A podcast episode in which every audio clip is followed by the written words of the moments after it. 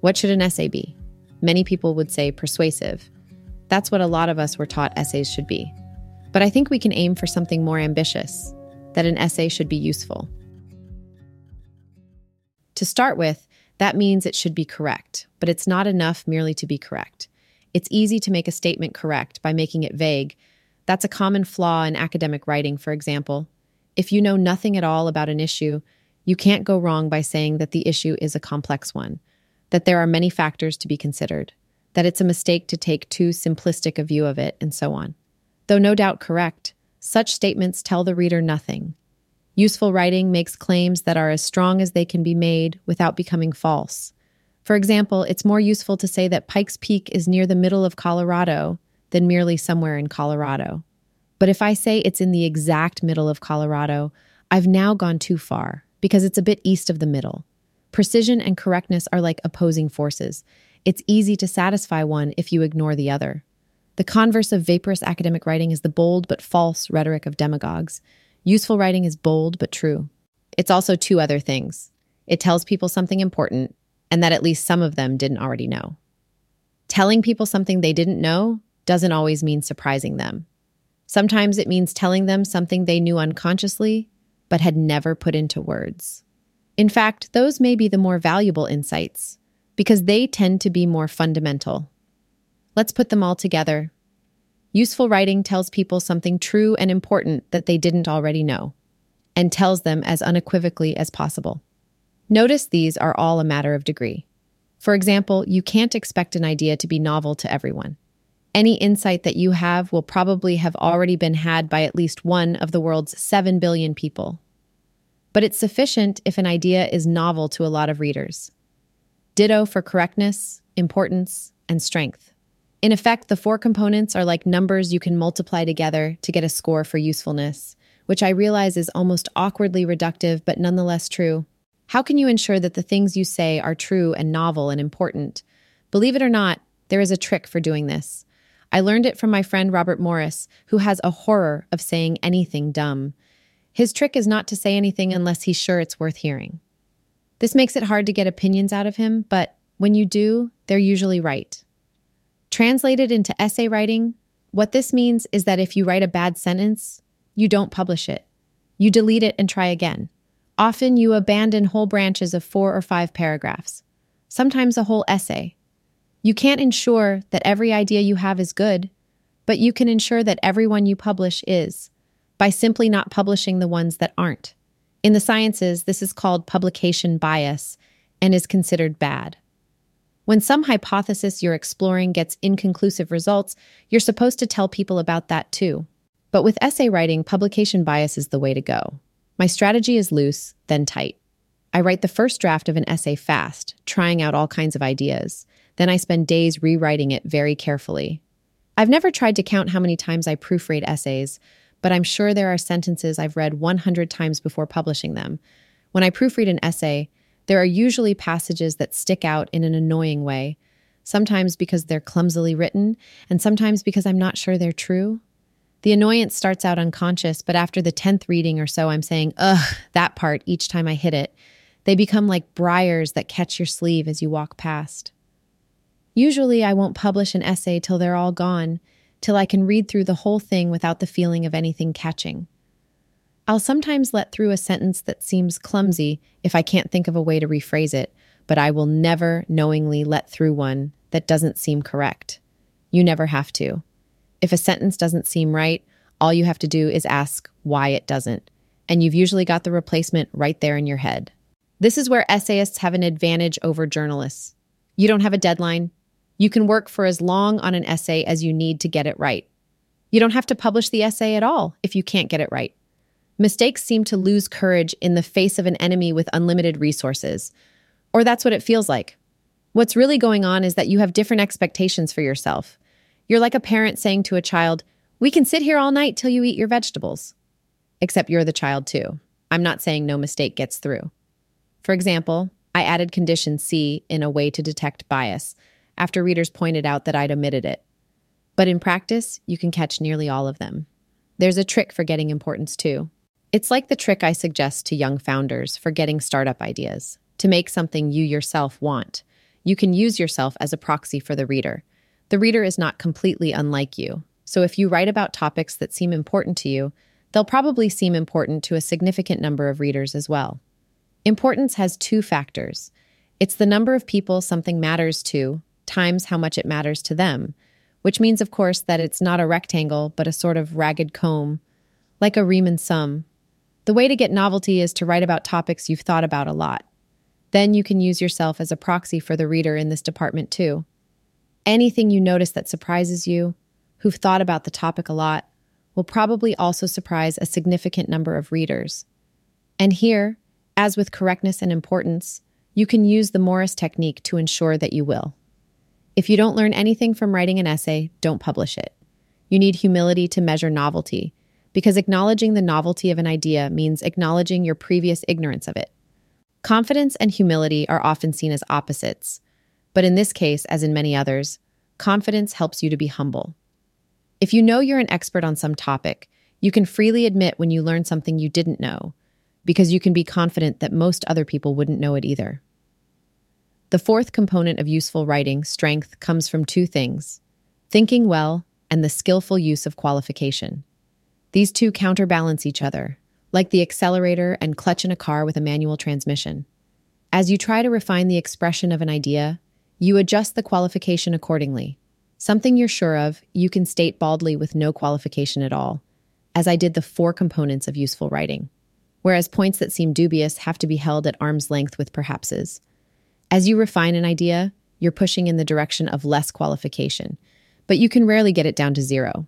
Sometimes you don't even want to, if it's a side point, and a fully refined version would be too long.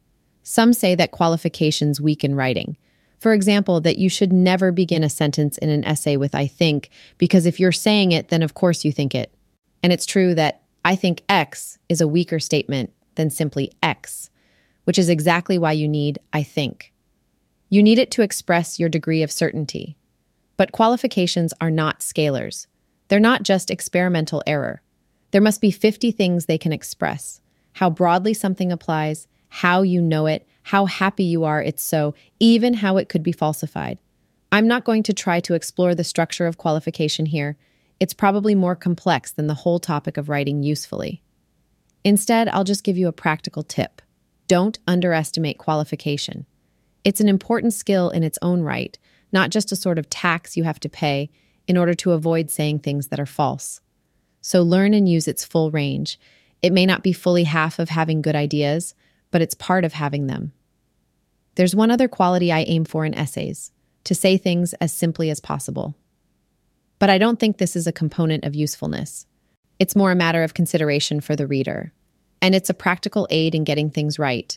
A mistake is more obvious when expressed in simple language, but I'll admit that the main reason I write simply is not for the reader's sake or because it helps get things right, but because it bothers me to use more or fancier words than I need to. It seems inelegant, like a program that's too long. I realize florid writing works for some people, but unless you're sure you're one of them, the best advice is to write as simply as you can. I believe the formula I've given you, importance plus novelty plus correctness plus strength, is the recipe for a good essay. But I should warn you that it's also a recipe for making people mad. The root of the problem is novelty. When you tell people something they didn't know, they don't always thank you for it. Sometimes the reason people don't know something is because they don't want to know it, usually because it contradicts some cherished belief. And indeed, if you're looking for novel ideas, popular but mistaken beliefs are a good place to find them. Every popular mistaken belief creates a dead zone of ideas around it that are relatively unexplored because they contradict it. The strength component just makes things worse. If there's anything that annoys people more than having their cherished assumptions contradicted, it's having them flatly contradicted. Plus, if you've used the Morris technique, your writing will seem quite confident, perhaps offensively confident to people who disagree with you. The reason you'll seem confident is that you are confident. You've cheated by only publishing the things you're sure of. It will seem to people who try to disagree with you that you never admit you're wrong. In fact, you constantly admit you're wrong. You just do it before publishing instead of after. And if your writing is as simple as possible, that just makes things worse. Brevity is the diction of command.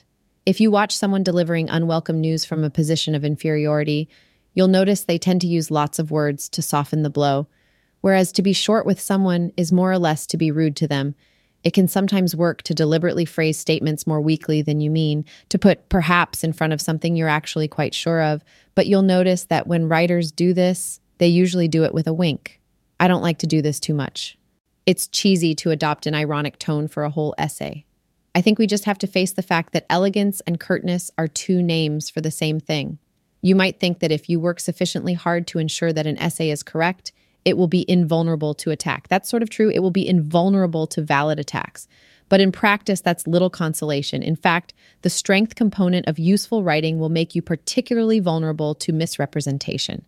If you've stated an idea as strongly as you could without making it false, all anyone has to do is to exaggerate slightly what you said. And now it is false. Much of the time, they're not even doing it deliberately. One of the most surprising things you'll discover if you start writing essays is that people who disagree with you rarely disagree with what you've actually written. Instead, they make up something you said and disagree with that. For what it's worth, the countermove is to ask someone who does this to quote a specific sentence or passage you wrote that they believe is false and explain why. I say, for what it's worth, because they never do. So although it might seem that this could get a broken discussion back on track, the truth is that it was never on track in the first place. Should you explicitly forestall likely misinterpretations? Yes, if they're misinterpretations a reasonably smart and well-intentioned person might make. In fact, it's sometimes better to say something slightly misleading and then add the correction than to try to get an idea right in one shot. That can be more efficient and can also model the way such an idea would be discovered. But I don't think you should explicitly forestall intentional misinterpretations in the body of an essay. An essay is a place to meet honest readers. You don't want to spoil your house by putting bars on the windows to protect against dishonest ones. The place to protect against intentional misinterpretations is in endnotes. But don't think you can predict them all. People are as ingenious at misrepresenting you when you say something they don't want to hear as they are at coming up with rationalizations for things they want to do, but know they shouldn't. I suspect it's the same skill. As with most other things, the way to get better at writing essays is to practice. But how do you start? Now that we've examined the structure of useful writing, we can rephrase that question more precisely. Which constraint do you relax initially?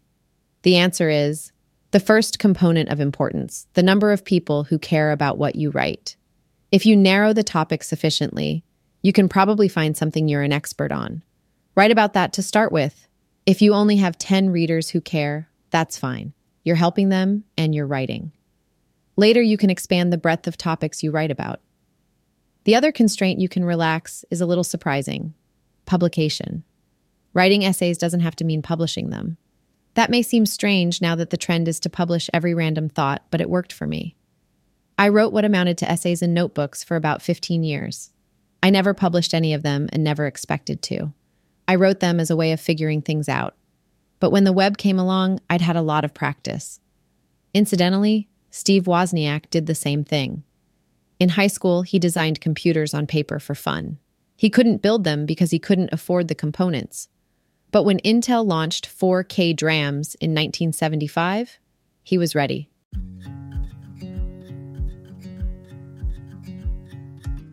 How many essays are there left to write, though? The answer to that question is probably the most exciting thing I've learned about essay writing. Nearly all of them are left to write.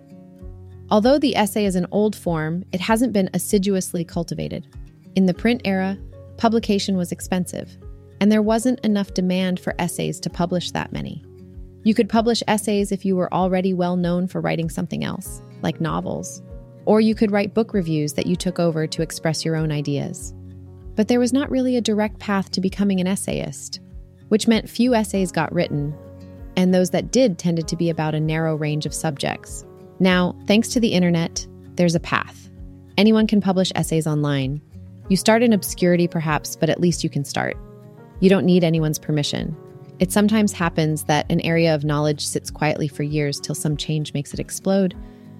Cryptography did this to number theory. The internet is doing it to the essay. The exciting thing is not that there's a lot left to write, but that there's a lot left to discover. There's a certain kind of idea that's best discovered by writing essays. If most essays are still unwritten, Most such ideas are still undiscovered.